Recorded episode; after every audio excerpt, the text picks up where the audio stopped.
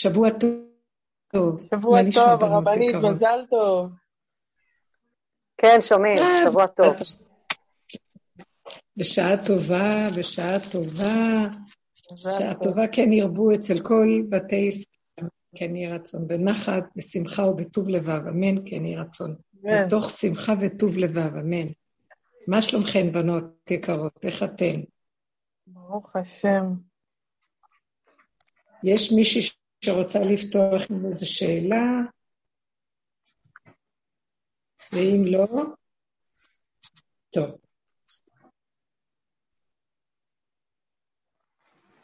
מתוך מה ש... אני יכולה להתמקד בתוך מה ש... אנחנו... אתם איתי? כן, כן, בטח. להתמקד בתוך מה שאנחנו מדברים, אה, מהדרך המיוחדת הזאת, שאם אנחנו מתמידים והולכים בה באמת לאמיתה, ומתעקשים איתה, אז אנחנו מגיעים למקום שהדעת, המסכים של הדעת נופלים, מתחילים ליפול. מה הכוונה דעת? זה מאוד קשה, הדיבור של השפה, של עץ הדעת. מסכי הדעת, הכוונה לא שהשכל, שאין לנו שכל, אלא שהוא הופך להיות סוג של שכל אחר. אם אנחנו מתמידים, אז ההרהורים, המחשבות, הבלבולים, אה, הספקות, אה, אה, הרבה, הרבה, הריבוי של המוח והריבוי של ההרגשות מתחיל להצטמצם ולהיכנס לתוך מציאות פשוטה, עכשווית, נוכחת, ומתוך הנוכחות הפשוטה, כשאנחנו קוראים משהו, רואים, אנחנו ממוקדים ורואים מה שלא ראינו קודם. הרבה דברים מתחילים להתבהר לנו. אה, כמו שדיברנו על פרשת ויחי, שהוא אומר להם, יעקב אבינו, האספו ואגידי לכם את אשר יקרה אתכם באחרית הימי. יעקב אבינו כל ימיו עבד, הוא היה המרכז של אה, עולם התיקון. הוא נכנס בעבודתו האישית שלו, וכן אנחנו בניו עם ישראל הקרואים על שמו עם ישראל, יעקב הוא ישראל, גם אנחנו בכל קורות חיי תולדות עם ישראל, החיים של העם הזה רצוף בניסיונות, במאבקים, הגלויות, אה, התלאות, המאבק, שגם קבלת התורה שנותנת לנו את המאבק בין הכן והלא באופן תמידי. כמו שכתבנו באלון, שהבריאה ניתנה או נבראה בשני תנאים שהשם רצה לברוא את הבריאה, להיטיב את הבריות, להיטיב להם מטובו, להראות להם, לשמח אותם כמו שטוב לו והוא שמח, ושקשה לנו להבין את השמחה שלו, אבל אה, ליהנות מהבריאה, זהו ברא את גן העדן עם בריאה מושלמת, ושם שם את האדם. והתנאי השני, שהבריאה, שההנאה שהאדם אה, מוזמן ליהנות מהעולם, תהיה מתוך עבודתו של האדם ובחירתו. לא במתנת חסד וחינם, כי אז אין הכרה בטובה. לא מכירים בטובה שמקבלים אם אין את הדבר ההפוך לה. אם אין את המאבק בין הדבר והיפוכו, אז אי אפשר להעריך את ההטבה שניתנת. אז התנאי השני היה ש... ההנאה הזאת שהשם רוצה להיטיב לברואיו לא תבוא כמתנת חסד וחינם, לחם חסד, מה שנקרא נהמה דכסופה, אלא זה יהיה מתוך מציאות של עבודה ובחירה. לשם כך בא חטא עץ הדעת בתוך כל הבריאה המופלאה הזאת, איך פתאום נפל, נפלה פצצת הסירחון הזה בתוך הבריאה המושלמת של השם והגן עדן הזה. ואז כל התכלית היא איך לתקן את החטא הזה. וכל הדורות הקדומים שהיו, הצדיקים בדורות הקדומים, זו הייתה מטרתם, לתקן את החטא, להביא את הבריאה לקדמותה, להסיר את מסכי הדמיון כתוצאה מהחטא, נפרס מסך על העולם, על דעת האדם, שזה העולם. העיקר זה דעת האדם. ועל ידי חשיבתו הזאת, הדמיונית והריבועית, אז הוא עושה שטויות, והעולם הולך ומתבלבל כמו כדור שלג שמתגלגל ואין שליטה, וכוח הנסיבות והחוק ההסתברות של הקלקול הראשון יכול להביא עוד ועוד ועוד, עד שזה החריב את העולם בדורות הקודמים, הראשונים. אז כל הדורות הראשונים, אפילו בתוך החורבן של העולם, כמו שת, היה אדם והיה קין והבל, שהם היו מקולקלים. אחר כך היה שת, שהוא היה כבר, אחרי שאדם עשה תשובה, נולד לו שת. ואחר כך היה גם אה, למך, והיה מתושלח, אה, היו כמה צדיקים, חנוך היה, אה, ונוח, הם גם ניסו לתקן, הם היו צדיקים. כל התכלית של כל אותם צדיקים היה להחזיר את הבריאה לקדמותה, לפרק את מסך השקר והדמיון ולהביא את העולם בחזרה למה שהיה קודם, בתחילת הגן, גן העדן הקדום. אמנם זה לא הלך להם, הם עבדו ברמה הפרטית שלהם, וזה לא עבד.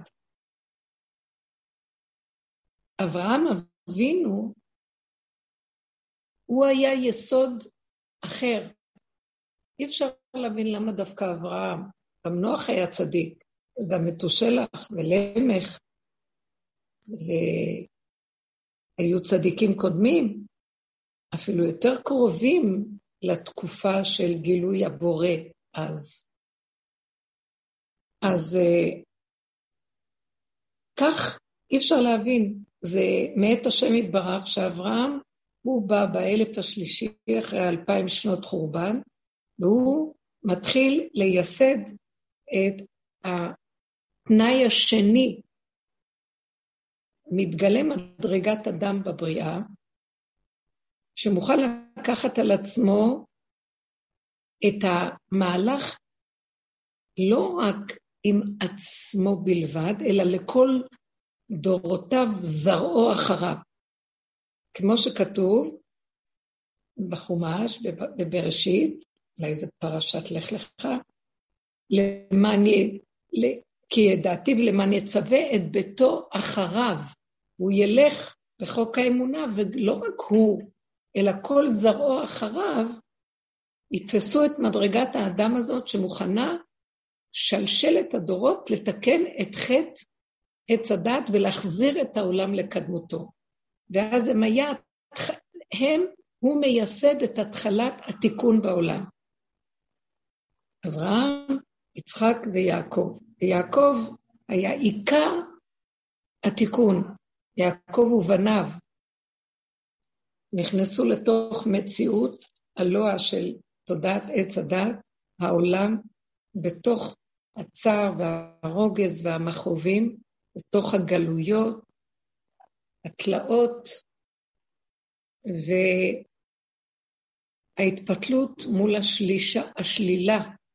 לשם כך היו צריכים לקבל את התורה, כי התורה היא תוכנית העבודה. איך לעבוד על מנת להביא את המקום של הבחירה. כי ברגע שהתורה באה ונותנת לנו כללים מדויקים של מה כן ומה לא, אז יש את המאבק של האדם להילחם, זה נקרא עול התורה, להילחם כדי להכיל את הבחירה של מי זה שחפץ בחיים, לראות טוב, אז ללכת בסור מרע ועשה טוב, ולקבל על עצמו את המאבק התמידי עם היצר של עץ הדעת, השלילה, המלחמה של החיוב נגד השלילה. והחיוב לא סתם חיוב של העולם, אלא חיוב שהתורה אה, מגדירה לנו אותו ונותנת לנו מדויק. מצוות עשה והשמירה במצוות לא תעשה. עכשיו, יעקב ובניו הם המאבק, והם המאפשרים שהתנאי השני יתקיים בעולם. כי התנאי הראשון שייך לבורא עולם, שהוא ברא בריאה מושלמת ורצה להיטיב לנבראה. התנאי השני שייך למדרגת האדם. מי האיש הזה שחפץ להגיע, לקבל את ההטבה של הבורא, ולא במתנת חסד וחינם, על ידי המאבק של הבחירה. וזה עם ישראל, וזה יעקב אבינו ועם ישראל, כן, שהוא ההתפתחות של יעקב. היופי שבדבר זה שאנחנו, מה השם יתברך רצה? שנהנה מבריאתו. גם הנחש רצה את זה. הנחש רצה בגן עדן ליהנות מהבריאה של השם. כל הנבראים בבריאה רצו. אבל זה ההבדל בינו לבין מדרגת אברהם, למדרגת האדם, עם ישראל. שהוא רצה ליהנות מהבריאה בהפקרות, מבלי לתת עבודה. כיף לי, לא בא לי, מה שבא לי ואיך שאני רוצה. ואילו מדרגת האדם אומרת, אני רוצה ליהנות מבריאתו של השם, אבל אני צריך להסיר את המסך המבדיל, כי כשיש את המסך של עץ הדת, אנחנו נהנים גם, העולם נהנה, אבל זה בלי הבורא, הוא נהנה עם גניבה עצמית. הדמיון מהנה אותנו, הדמיון הגניבה העצמית הוא זה שכל הזמן אה, בהפקרות, בלי חשבון, נוטל מהעולם ושם את עצמו במרכז. בעוד שמדרגת האדם אומרת, נכון שגם אני המרכז וגם אני רוצה לשים את עצמי, אבל האני הזה מלוכלך, מכוסה, ויש בו מסך מבדיל, ועל המסך הזה צריך לעבוד, על מנת שאני אחזור להיות אני, אבל אני מחובר עם השם. אני נהנה, אבל השם נהנה בתוכי. אני באחדות עם השכינה. השכינה היא המזכה לי ליהנות. אה, וזה מה שהשם רצה. אני בראתי עולם לענות אותך, העולם נפלא, יפה, מרהיב, תהנה. אני לא רוצה שתסבול פה, אני לא רוצה שתתייסר, אני לא שמח במצוקות שלכם. אני לא רוצה את המהלך הזה שקורה פה של מלחמות, צער, רוגז, תלאות ומכאובים. אני רוצה שתהנו מהבריאה. בראתי את הבריאה להנות אתכם.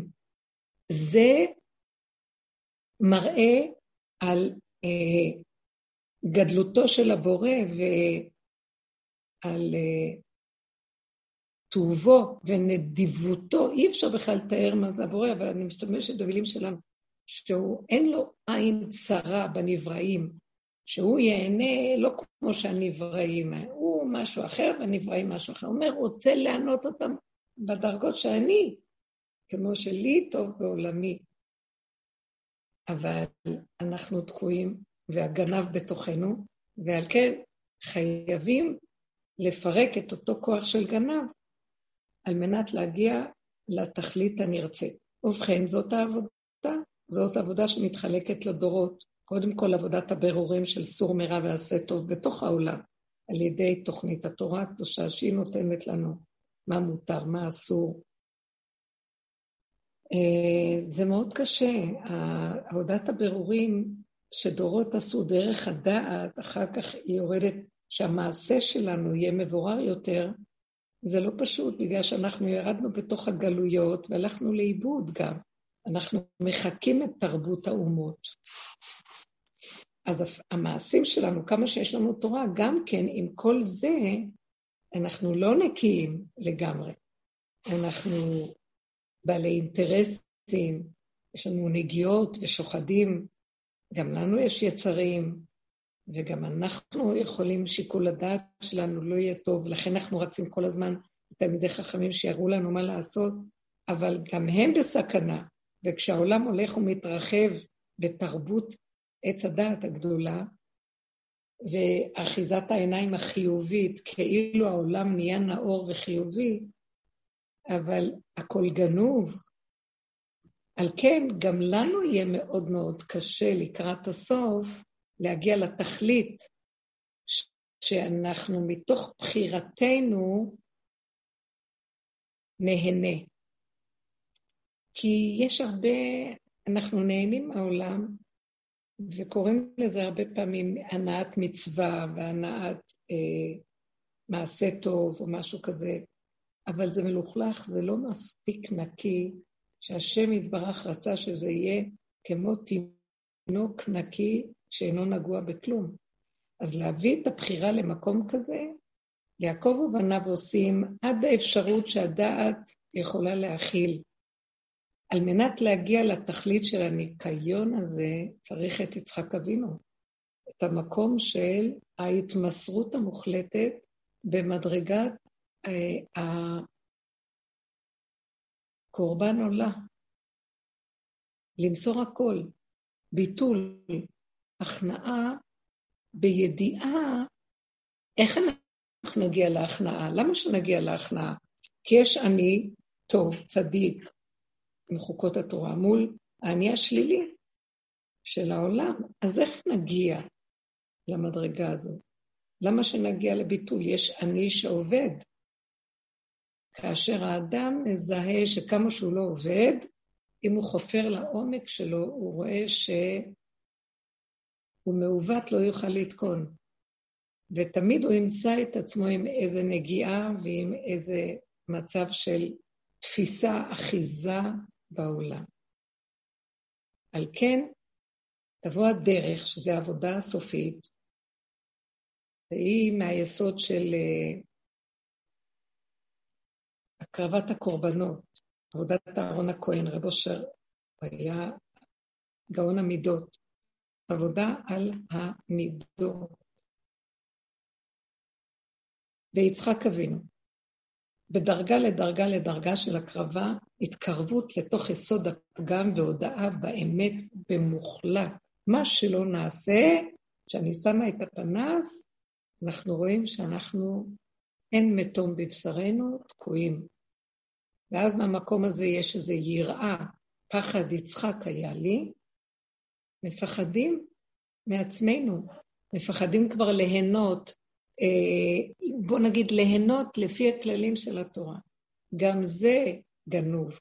אדם נכנס לצמצום מאוד פנימי, ואין לו ברירה, רק דלת אמות של החוק של היהדות, אבל גם בתוך זה הוא לא מתרחב, ושמה בינו לבין עצמו הוא כל הזמן שם את הפנס ומתוודה לפני בוראו ואומר לו, אבאלה, מה שאני לא אעשה, תמיד הגאווה שלי תקום. תמיד אני אחשוב שאני צודק והשני לא, יהיה לי איזה צער שכאילו זלזלו בי והייתי רוצה אהבה ויחס ואני נותן ממשות לבני אדם, כי אני עדיין עם האני ועם האגו הזה ומאוד קשה לי לפרק את האני. להביא את האני למצב של ביטול מוחלט, זה רק בשלב האחרון שהבן אדם עובד ועובד ועובד, וזו עבודה של הדרך, במרכאות אנחנו קוראים לה הדרך, מה שעבדנו שנים עם יסוד הפגם, עד שמגיעים למקום שמרגישים שהגענו לגבול ותשש כוחנו, גולם האדם כבר קטן ואין לו כוח. במקום הזה, זה מה שאז דיברנו ואמרנו, מסתיימת העבודה. אין עבודה. מה פירוש אין עבודה?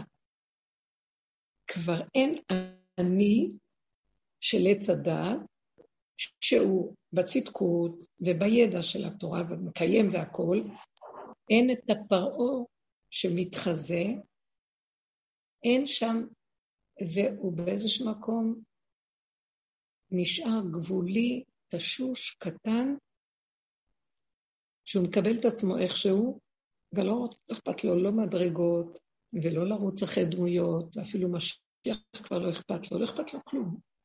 אכפת לו לחיות את הנשימה, ובקטנות הזאת הוא מוכרח להיות מחובר לחיות של אותו רגע. זה נקרא כוח השכינה שחבוי בתוך האדם. כוח טבע החיות האורגנית הפשוטה קיימת בתוך מציאות האדם, שמאיפה אנחנו חיים, המילה אורגני, אורגני, באתי לגני. אני יורד לתוך האור הזה של הגן הפשוט, הגן, הגן, גן העדן, המקום הפיזי הפשוט של הקיום. ואיתו אני מתחבר, מתחבר לא מתוך דעת, מתוך המקום של השלמה, קבלה, הכנעה, איך שזה ככה, אין לי כוח לחרוג, להתרחב, לדעת, להבין. אין לי, גם המוח כבר אין לו כוח לרוץ במחשבות, הכל הופך להיות קטן, פשוט, ממוקד. פעולות קיימות, גם, גם אם הדעת עובדת, היא ממוקדת ורוכז, ו, ומרוכזת. היא, יכולים לפתוח ספר אבל קטן, יכולים תפילה קטנה. אה, פעם היינו עושים כוונות ומחשבות ומתרחבים, עכשיו הכל קטן, פשוט, מהר, מרוכז. אין מחשבות כבר שמפריעות, הכל קטן, מרוכז, מהיר. זה המקום של ההתנדפות של האני, כאילו האני נשחט. במקום הזה אנחנו שומעים... ממש מרגישים את זה, ממש, זה מדהים, מדהים, מדהים, מדהים, ממש, ממש. זה מדהים. השבת אני ממש הרגשתי שאני מבינה מה זה שחנה התפללה על השם. אני מרגישה שכל דבר שאני מבקשת, אני, אני לא רוצה, כאילו, אני רוצה לראות את ישועת השם, וזה כאילו, ממש הרגשתי השבת את ההתנתקות מהאני הזה, כאילו, כן. ש, כאילו, הגעתי ממש לחוויה עמוקה של זהו, זה מעוות לא יוכל לתקון, ואני ממש יכולה לזהות את הניתוק ממנו, את ה... כאילו, זה, זה לא, זה לא, זה האני שלי, אבל זה לא אני, זה, זה מדהים, פשוט מדהים, מדהים, מדהים, מדהים, מדהים. אין, אין גאונות יותר מהדרך הזאת, אין. מה? איזה יופי. יש לי הכרת הטוב לשמוע אותך אומרת את זה, והבנות אומרות את זה. זו דרך מבית מדרש במטיפתא דרקיע. זה, זה משהו מעולם... וזה האינטליגנציה החדשה, זאת אומרת, הדרך היא האינטליגנציה של ההכנה לקראת האור החדש. כן. וכבר בהכנה הזאת יורד האור החדש. והאור החדש שיורד, כתוב שהאדם הראשון היה לו את האור הגנוז. הוא היה מסתכל באור הזה מתחילת העולם ועד סופו, ויודע מראש הכל. מסתכל ויודע, מסתכל בדבר ויודע ראשיתו, סופו מראשיתו וראשיתו מסופו.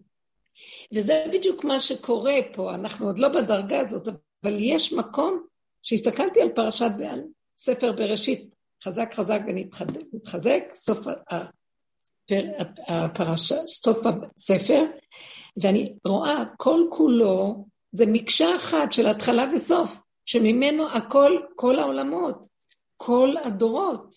כמו שכתבתי באלון, זה ש, שיעקב אבינו אוסף אותם בואו ואגיד לכם, אאספו ואגיד לכם את אשר יקרה אתכם באחרית הימים.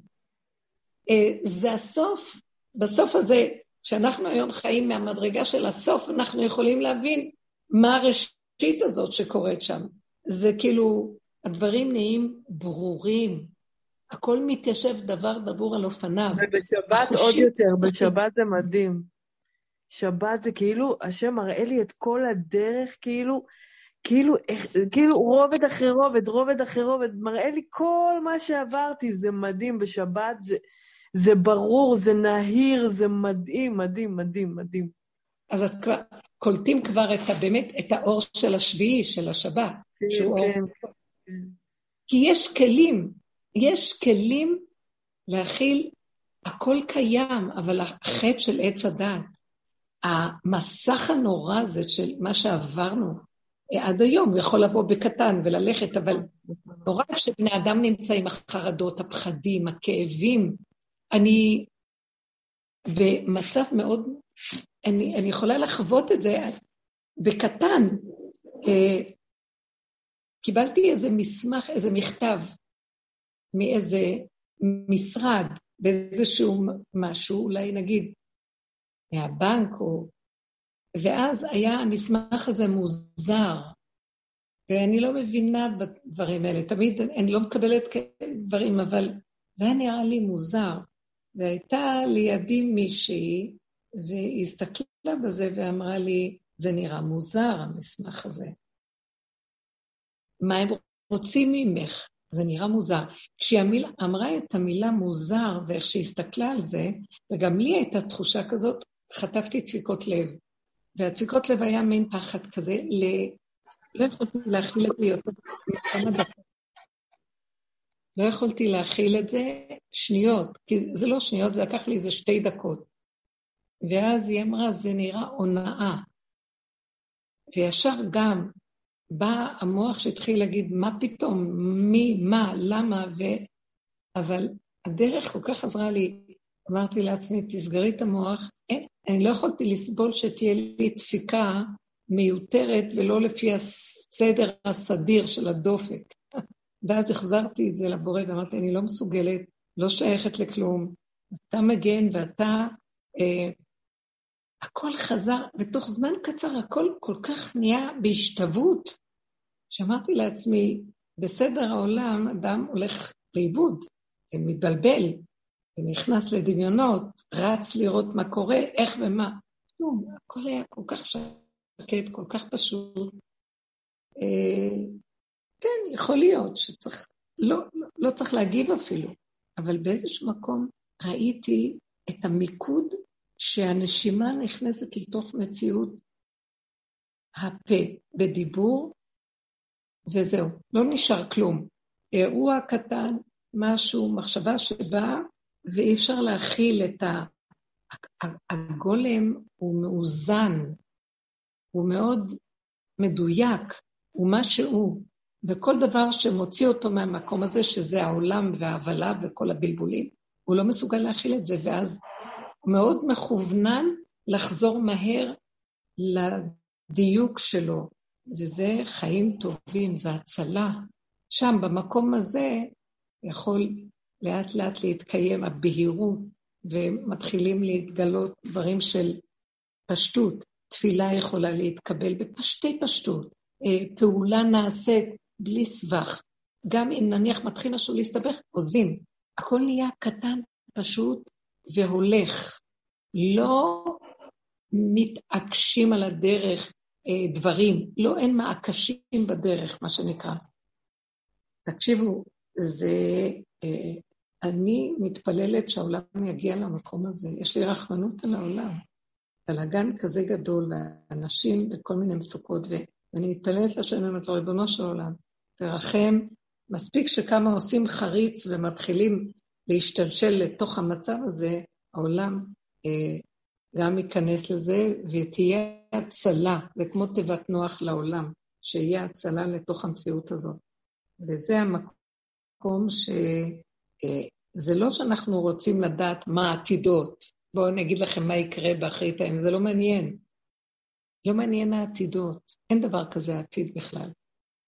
אה, כל התפיסה של לעתיד לבוא, מה שחז"ל אומרים, לעתיד לבוא, לעתיד לבוא, היא כתוצאה מחטא עץ הדעת של עבר ועתיד, אבל אין דבר כזה לעתיד לבוא.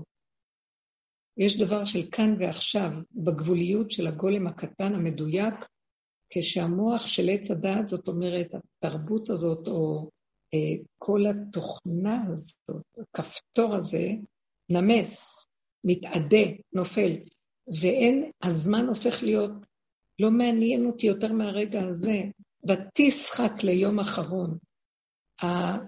לא, לא לחשוב, רגע, אם צריך לעשות משהו כדי שזה יהיה נכון, זה הרגע בא וכיכרו בידו, איך שזה. זה מהלך אחר לגמרי, אין עומס, אין אה, להרים תיקים במוח ולסחוב מסעות, הכל פשוט, וחלק. וזה מקום טוב. אה, יכול להיות שבגלל שיש סובב מסביבנו, שהם לא בדיוק במקום הזה, אז אולי לפעמים קצת טיפה אנחנו מתרחבים עם הסובב. אבל באמת באמת, השם גם את זה נותן. את הכוח לזה, גם ראיתי. כי זה גם כן כך, למשל, קיבלתי במוצאי שבת את הידיעה שהבן שלי התקשר שכלתי ילדה. והיו סביבי אה, בני משפחה. ואז אה, לרגע אמרתי מזל טוב, וכולם אה, באו מכל החדרים, מה, מה, מה? ואז אה, משהו בתוכי היה צריך קצת יותר להתלהב כלפי חוץ, ולהגיד את זה, ווואו, תראו. ולרגע אמרתי לעצמי, למה לא נשארת אותו דבר? ואז אמרתי, זה בסדר, גם זה בסדר. היא נהייתה כזאת התרחבות, אבל אמרתי, גם זה בסדר, הכל טוב, הכל במקום, וחזרתי לאותה נקודה. אז גם ההשלמה שאם טיפה אנחנו יוצאים בגלל שהתנאים מסביב גורמים, גם כן לא נורא. לא נורא, אנחנו חוזרים ומתאזנים עוד פעם. אין את המוח שדן ושופט ומכה, ולמה לא עשיתי ככה וכן ככה, ומה אני לא עומדת בדרך, אני צריכה לעבוד, אני לא עושה... כלום, הכל איך שזה זורם בפשטות. וזה, ההווה הזה, ממנו אנחנו רואים את הכל, הכל פשוט. אה, אז למשל, הוא אומר לי, הבן שלי, ככה חזרתי לשקט העצמי, ואז הוא אומר לי, מה נראה לך קראנו לה? וישר הם נתנו לה שם, היא נולדה בשבת, לפנות בוקר. ואז אמרתי בפשטות, ככה, אה, אם באתי וחיה. אז uh, הוא צחק, אמר, איך ידעת? אמרתי לו, בפרשה כתוב, uh, פרשת שמות, כל הבן הילוד, עיירות תשליכון, ואם בת היא וחיה. כתוב, אם באתי, אז שתחיה וחיה, אז אם היא בת, תקראו לה חיה. אז אמרתי את זה בצחוק, הוא אומר, איך ידעת? אמרתי לו, לא, לא ידעתי מאיזה כלום, אבל הפשטות. כן, הנה זה ברור, לא? ואז הם באמת קראו לה בשם. טוב, זה על שם איזה סבתא במשפחה שלה, אבל זה לא משנה. זה מאוד מאוד יפה ופשוט, וראיתי הכל מונח כאן ועכשיו בלי התרחבות יתר. אה, מה אני רציתי לומר על הנושא הזה של העתיד, שאין עתיד, גם לא מעניין אותי עתיד, כי ההווה כל כך מתוק. מתי אנחנו אומרים לעתיד לבוא, לעתיד לבוא, שאנחנו כל כך מדוכאים בתוך מציאות העולם וסבל, ואז הבני אדם אה, מתנחמים במה שיהיה לעתיד לבוא, דברים טובים.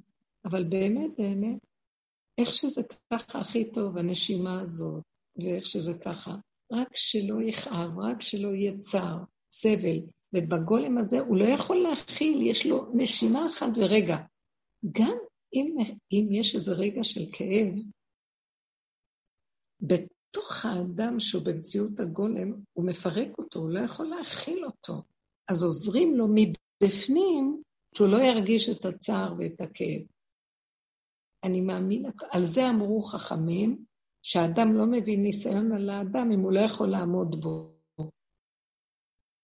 זאת אומרת, כאן אפשר להבין, הניסיון שבא לאדם, האדם שהוא במדרגת אדם, מבפנים הוא מפרק את זה, הוא לא יכול להכיל, ואז הוא לא מרגיש מה שבני אדם אחרים, כשהם שומעים, הם מרגישים. קשה, אחרת. כי כאן אצלהם משתתף כבר הדמיון וההתרחבות של המוח, ואילו אצלו הוא ממוקד בתוך הנקודה. זה המקום היפה שאנחנו, אה, בעזרת השם יתברך, ממש אוחזים בו עכשיו. אה, השלב הבא זה פרשת שמות תהיה גאולה, השם מוציא את עם ישראל לגמרי ממצרים. הלוואי, ויהיה מחיית עמלק מוחלטת, ויהיה לנו ממש גילויים עמוקים יותר. מה הכוונה? דרגות יותר עמוקות של אה, בהירות, של דיוק, של נוכחות, שהחושים ייפתחו בדרגה יותר גבוהה. אני שמחה, דורית, שאמרת מה שאמרת, מאוד שימח אותי. מי שרוצה לשאול משהו?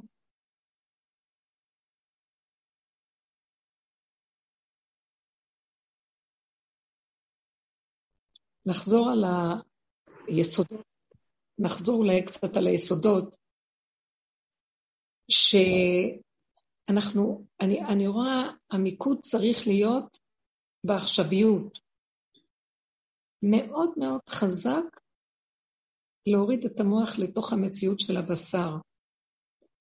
לא לתת מחשבות.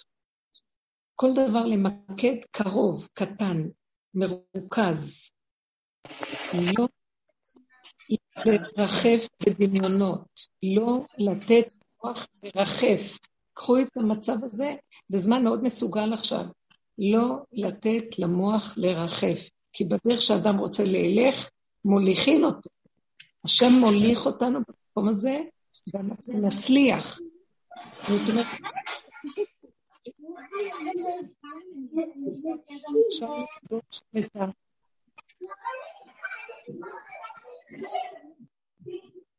מישהי עם רמקול פתוח, אם אפשר לסגור. אז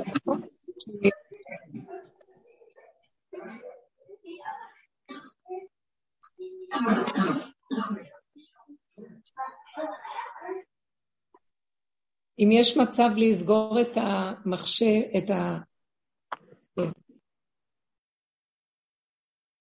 אני רואה אה, שמה שהשם ברא בתוך האדם זה טבע פשוט, קיים.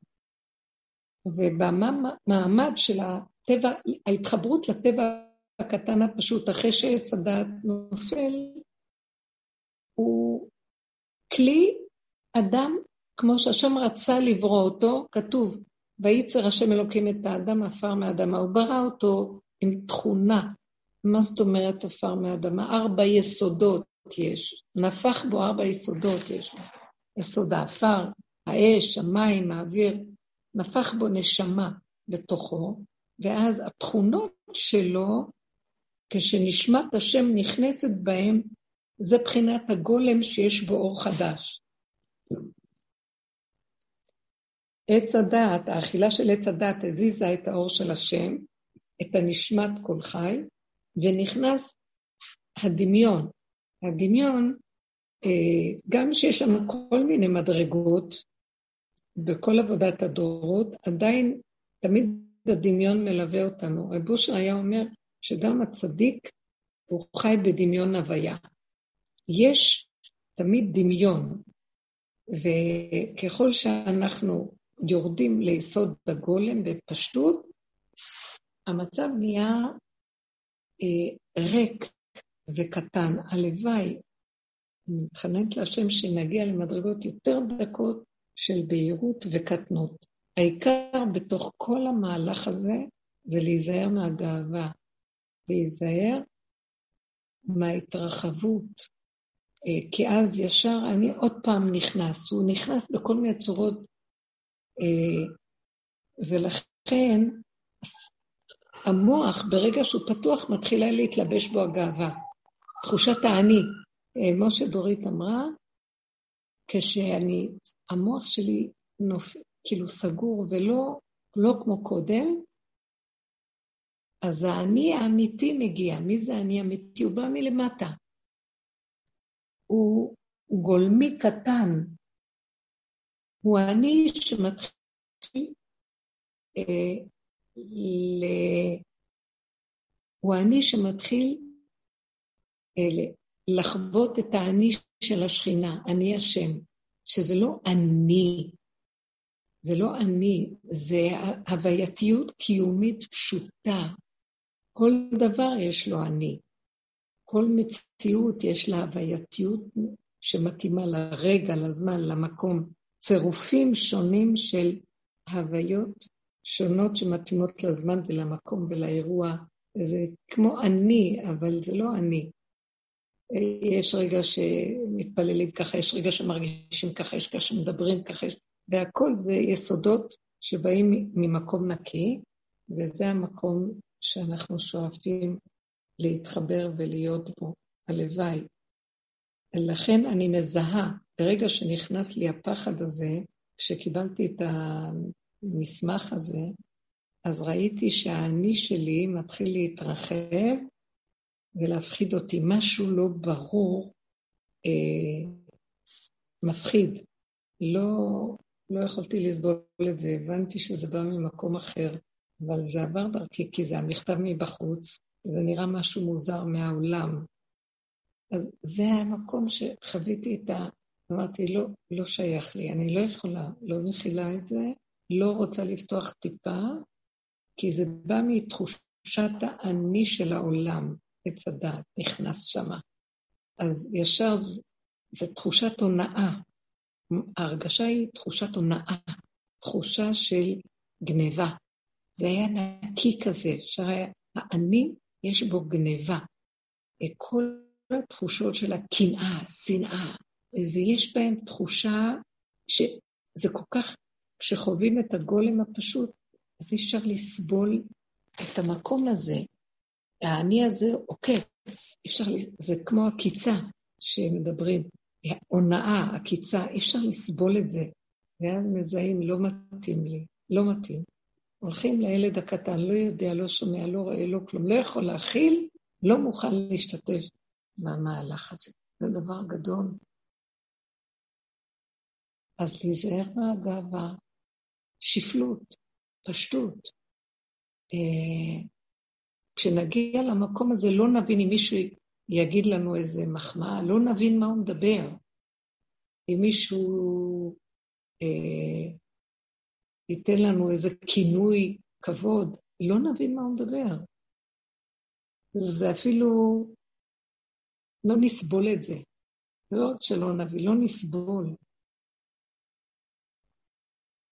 זה מקום אחר ממה שאנחנו רגילים בתרבות שלנו. הדפוס, הדפוסים מתחילים להיות שונים מדפוסי התרבות הרגילים. אדם כזה הוא לא יכול להיות בעולם רגיל.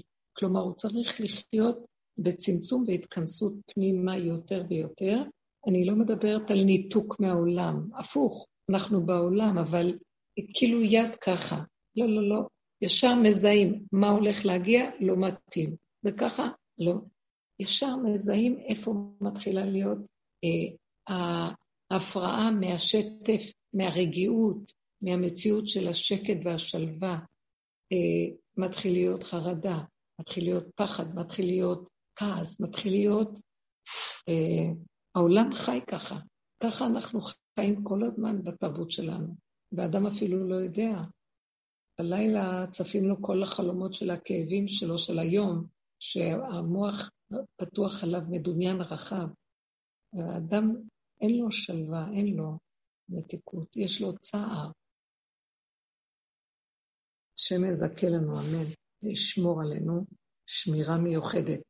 אבל השם שומר, זה הכלל, את מי ששומר על עצמו. במדרגה הזאת שאנחנו נמצאים, עדיין יש עוד בחירה קטנה עד יום מותו. הבחירה תמיד תהיה במקום של השמירה, הזהירות, אה, וזה מצד אחד כלפי העולם, מצד שני כלפי הבורא עולם שבתוכנו, זה ההתמסרות, ההתבטלות, אה, הנכנעות, הרצון להתעטף כגמול עלי אמו, כגמול עלי נפשי. הלוואי ונזכה למהלך הזה. מה יש לכם לשאול, לומר, אני יודע. אולי מישהי תאיר את עיניי. רבנית, אפשר אה, כן. לשאול משהו? הרבנית כן. הזכירה שהבורא רוצה להיטיב עם אה, ברואיו, ולפעמים כן. תחושה, היום דווקא, היה לי כאב באיזשהו מקום, אחר כך עוד כאב, וגם פיזי, גם נפשי. ואז אמרתי, אוקיי, אני אשב רק עם בורא עולם, אתייחד איתו, ואז הרגשתי את הכאב באוזניים עוד יותר חזק, ואמרתי, מה הוא רוצה מאיתנו? דווקא הייתי בתחושה הפוכה, שכאילו, איך זה יכול להיות שהוא, שהוא לא מיטיב איתי? אם לבן שלי היה כואב משהו, הייתי עושה את הכל שלא יכאב לו, ופתאום ראיתי רצף של כאבים, וגם כשאמרתי, גם מבחינה נפשית, שהיה כאילו קטע שאמרתי, זהו, אני רק איתו, לא מתייחסת למה שקורה סביבי, אז פתאום הרגשתי את הכאב אוזניים עוד יותר חזק. והייתי בתחושה, לא ידעתי, לא אם מותר להגיד את זה, אבל אמרתי, כאילו זה היה חוצפה כלפי שמע, אמרתי, מה, זה ממש אכזריות מה שאתה עושה, זה לא...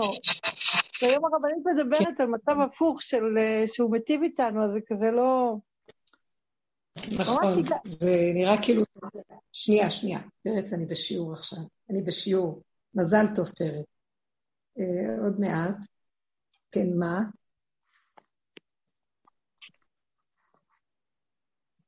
אה, אתה יכול אה, קצת יותר טיפה, אם אתה... או שתהיה, או שתשכיב את הילדים ואחר כך... אה, או, או שתעשה מה שנראה לך, מה שטוב, זה טוב. איך שאתה רוצה. בהצלחה, איך שטוב.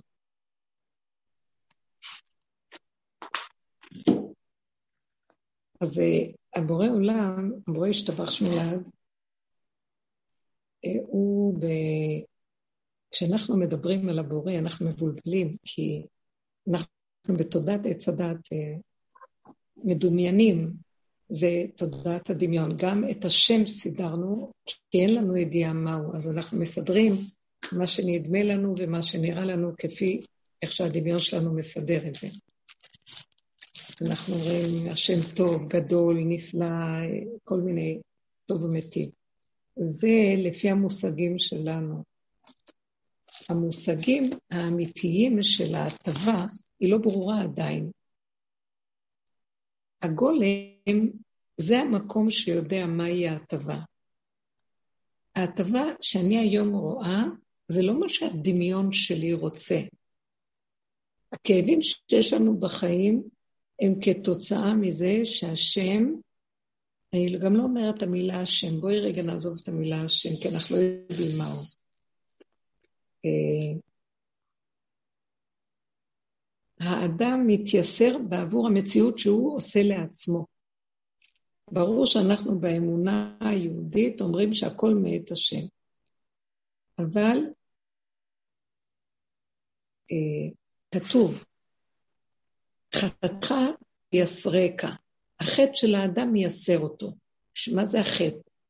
כשאדם עושה דבר ומתעקם המציאות, המציאות תמיד עקומה, אבל יש דרגות לעקומיות, אז העקמומיות מכה בו.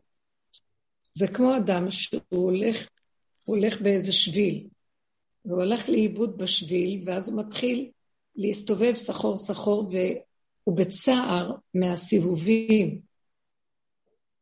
אז העקמומיות שהוא סטה מכאן, מהשביל הישר, יוצרת לו את המעקש בדרך. אז אי אפשר להגיד, השם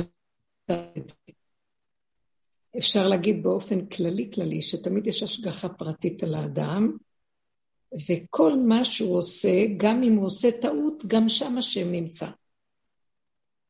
אז זו דרגה של השם שמכוסה בעץ הדעת. גם עץ הדעת מונהג מהשם. השם מעל הכל הוא זה שגם שולט בעץ הדעת שמסדר את הקונספירציות והזה שנראה כאילו בעולם. הקשר נגד האמת והישרות שבעולם. אבל תמיד מאחורי זה השם מסובב את הכל. כמו שרואים את יוסף הצדיק עם, עם אחיו.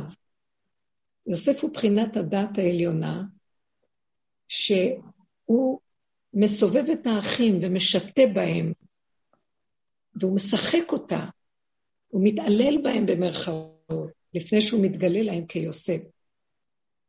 אז יש שם איזו השגחה עליונה שמשחקת אותה כאילו. יש באמת מצב של כאילו, שכבר שכח שהוא משחק אותה, ויש מצב שמראה לנו שיש מי שמסתכל על, אפילו זה ששכח, אבל הבורא משתמש בזה ששכח, והוא זה שמסובב אותו. כלומר, יש חי וקיים תמיד בבריאה.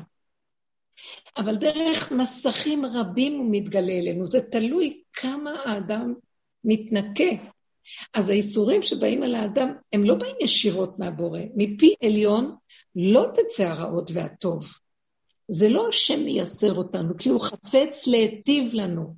הוא ברא בריאה מושלמת, ואמר, חבר'ה, תיכנסו לבריאה, בואו תהנו. גן עדן עלי אדמו. עכשיו, אני רוצה שתהנו מהבריאה הנאה אמיתית, מהי ההנאה האמיתית? שלא יהיה מסך מבדיל ביני לביניכם. כל מה שאתם נהנים, זה לא יבוא דרך מחשבות ואינטרסים, ודרך עקמומיות וחשבונאות, אלא זה יהיה בתמימות ונקיות, אני ואתם דבר אחד. איפה זה ואיפה אנחנו? אנחנו במציאות שהתעקמנו. השם נתן בריאה יפה. לקחנו את הבריאה, אחרי חטא הדת, המסך הזה פועל עלינו, המחשבות, האינטרסים, הדמיונות, אנחנו כל הזמן נמצאים תחת כפייתיות, חרדה, שיקחו לנו את מה שאין לנו, חושבים שזה שלנו הכל, ואנחנו תמיד במלחמות. וזה כמו אדם שקודם כל ראה הכל בהיר, פתאום שמו לו איזה מסך. עכשיו הוא מסתכל על עץ מרחוק, והוא חושב שזה איזה בן אדם שבא כדי להציק לו. ואז הוא מתחיל להילחם איתו, הוא מתחיל לחשוב איך אני אה, אתגבר עליו ולכן, ואז הוא מתחיל מלחמה, בסוף חוטף את המכה מהעץ. אה, אנחנו במצב של כיסוי אחר כיסוי אחר כיסוי.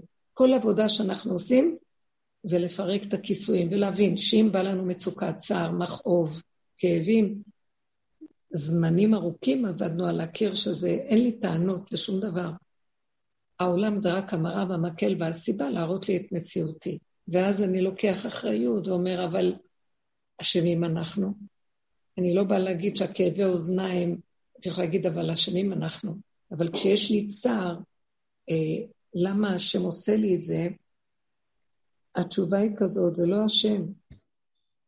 זה איזו הזנחה מסוימת, שדבר מוביל לדבר מוביל לדבר, קורה הדבר הזה גם. יכול להיות שדרך זה, השם אומר לי, התרחקת מדי, אז החלטתי לתת לך איזה מכה ותחזרי. אז אני רואה כאן את השם, אבל למה יש לי כאב? כי הכאב זה אני יוצרת אותו על ידי ההתרחקות שלי מהדיוק. אבל באמת, תמיד מסתתר מאחורי זה השם. אז עכשיו עבודתי היא לא לחפש איפה השם, עבודתי היא לחפש איפה הנקודה שלי שגורמת. ועד שאני לא מגיעה למה שדיברנו קודם, למצב שחיפשת, חיפשתי מה שלא, וזה, אין לי יכולת יותר, אני גולמי, אני לא יכול, אני גבולי, ואז יוצאת לי צעקה, אני גבולי, אני לא יכול, נכון שזה הכל אני, אבל אני על הגבול, וכבר אין אני וכבר אין כלום, ואני לא מסוגל. בוא נגיד שאני אשם, אבל אני לא מסוגל. תשחוט אותי, אני לא מסוגל. כי כל עוד אתה משאיר אותי בעולם, אני אעשה שטויות. והעולם מכריח אותי, אז אני תמיד מסתבך בו בתוך הביתן של הסבך. אז מה, מה מצפים ממני? עד שאדם לא יגיע, שהוא מודה שזה הכל אבל כואב לו והוא לא יכול להכיל, אז הוא צועק להשם את האמת שנכון שהוא אשם, אבל הוא לא יכול להכיל. אז אתה ברוב חסדיך, הגעתי לקצה שלי, נתתי הכל, אני לא מסוגל כבר יותר כלום. האדם יודע מתי הוא יכול להגיד כזה דבר, לא כל אחד יכול להגיד את זה. האנשים מרמים את עצמם, והדרך הזאת שאנחנו עובדים עליה היא, היא מדייקת אותנו. גם ככה אני מרגישה שאני עוד מרמה את עצמי. אבל יש עוד נקודות שכל הזמן לחפור בהם בדרגות דקות. אבל בכל אופן, הכאב כבר מביא, הגולם לא יכול להכיל את הכאב, אז הוא צועק, אני לא יכול, זה לא אני של עץ הדת, זה אני של הגוף שלא יכול יותר להכיל. שם השם מתגלה ואומר, טוב, הגעת לקצה גבול היכולת, קצה עבודה, קצה הבחירה, אתה מודה שאתה תקוע, כי זה מעוות לא יכול לתקון, אני עכשיו מתגלה. עכשיו, כל המציאות של חטאתך תהיה סרקה זזה. השם מתגלה במקום הזה. זה הגבול שבן אדם מבקש ונהיה, אבל צריך להגיע למקום הזה. אז כשאנחנו מקולקלים, מלוכלכים, מכוסים במסכים, ורוצים להגיע למקום הזה, ואומרים, השם, השם, השם, זה לא נכון. קל להגיד השם על כל דבר. יותר מזה, אה, שאמרתי פעם, פעם הגיע איזה תלמיד חכם לרב אליושיב, עם איזה, ש... הרב אליושיב שהיה פוסק הדור בירושלים, עליו השלום, והוא בא לשאול אותו איזו שאלה הלכתית, אני כבר באה. הוא בא לשאול, תתקשר לפרס, תשאל רגע, אם הוא מגיע לכאן סוף סוף, כי אנחנו באים, יוצאים. הוא רצה להגיע עם הילדים לכמה דקות. ואז הוא אמר לו, יש לי קושייה בהלכה, והוא בא ככה להראות, אני, יש לי שאלות, אני שואל את הרב, אני שומע בכל החכמים. ואז אה, הרב אומר לו, רגע, כשאתה בא לשאול אותי את השאלה, האם אתה עשית את שלך קודם, בדקת בכל הספרים, בכל הפוסקים ובכל המפרשים של אה, איפה שהשאלה הזאת יכולה להופיע, אתה בא אליי רק כשאתה כבר עשית הכל, הכל, הכל, הכל, הכל, ובסוף עדיין נתקעת. אבל לפני שאתה ביררת את הכל ועשית את הכל, מה אתה בא לשאול אותי? למה אתה בא להלאות אותי? בדוגמה זו אני יכולה לומר, אה, אותו דבר בני אדם, אנחנו באים ומעמיסים על השם, השם, השם, השם. אז השם אומר, אני תמיד נמצא איתכם, אבל אני רוצה שתגיעו בבחירתכם ובעבודתכם ותפרקו את כל המסכים, ואז אני אוכל להגיד, נכון, השם, אבל אתה רוצה את זה לפני. אז לכן, זה לא המקום, אני לא יודעת, יכול להיות שבאמת, אם את מגיעה למקום שאת לא יכולה לסבול, הכאבים לא יכולים, ואת אומרת לו, ריבונו של עולם. אז מענה, לשון, ריבונו של עולם. ברור מאליו שחטאתי נגרמה על ידי, החיס, החיסרון שלי גורם. אבל אני לא יכול, כי אין לזה סוף. מי אדם יגיד שאין לזה סוף? כשהוא כבר עושה הכל ועוד ממשיך וממשיך, אז הוא כבר רוצה להחריב את העולם. הוא רוצה להפוך את השמיים למים. הוא רוצה לפרק את... הוא, כמו ויגש אליו יהודה. כמו שיהודה ניגש ליוסף הוא כבר היה על הגבול שלו, על הקצה. הוא יהודה מסמל את המקום הזה של הפגם והגבול והסוף.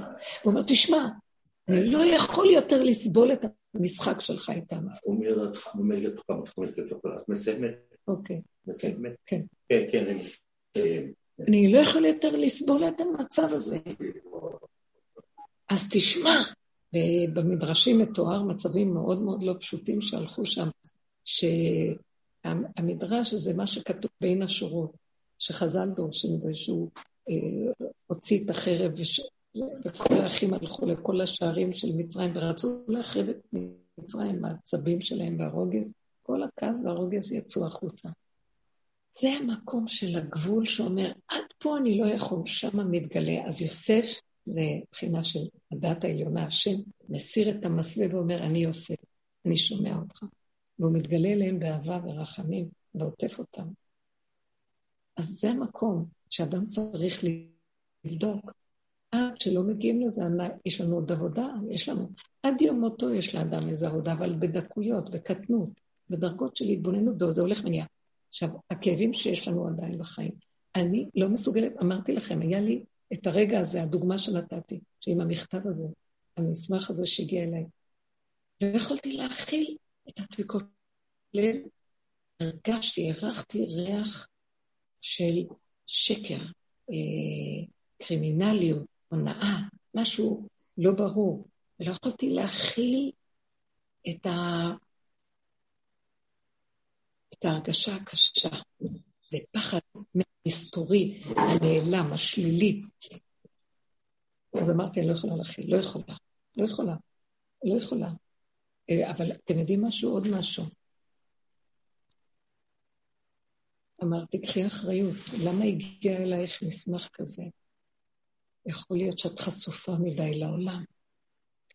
אז לא אמרתי, אני רוצה לא להגיד שאני לא אומרת, כן אומרת מי אני בכלל, אבל היה לי קל להגיד, השם, מה הבאת לי את זה? לא מגיע לי. לא, לא, לא, לא. זה לא קשור להשם. איפה שיש יש חובה, איפה שיש עבודה, וזכות לחטט בין הבחירה מה חלקי, מה לא חלקי, זה אני תמיד, זה לא השם. השם ברא בריאה מושלמת, ועכשיו הכל השאר זה אני. אז אני צריכה לחטט, לחפש, לראות. זה לא אומר שאני לא מגיעה לגבול ואומרת, אני לא יכולה יותר. אבל אדם צריך להגיע עד שיכול להגיד, אני לא יכול יותר. ואז ראיתי, באמת לא יכולתי, לא יכולתי. החרדה שהתלבשה עליי לשניות, טיפה, לא יכולתי להכיל אותה. אמרתי, לא שייך בשום אופן. טיפש מי ששם את הראש שלו בעולם. הרגשתי שהשם אומר לי, התרחבת לעולם.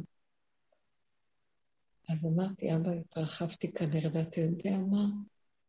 אני אומרת שאני לא רוצה להתרחב, אבל אתה חייב לעזור לי, כי ברגע אחד אנחנו שוכחים ונופלים. אז תרחם עליי ותשמור עליי, תן לי לחיות בצמצום שלך איתך,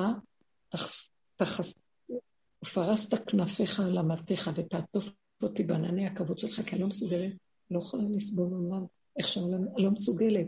בקצת ובקטן, ואני נזהרת לא להתרחב. תעזור לי, אבא.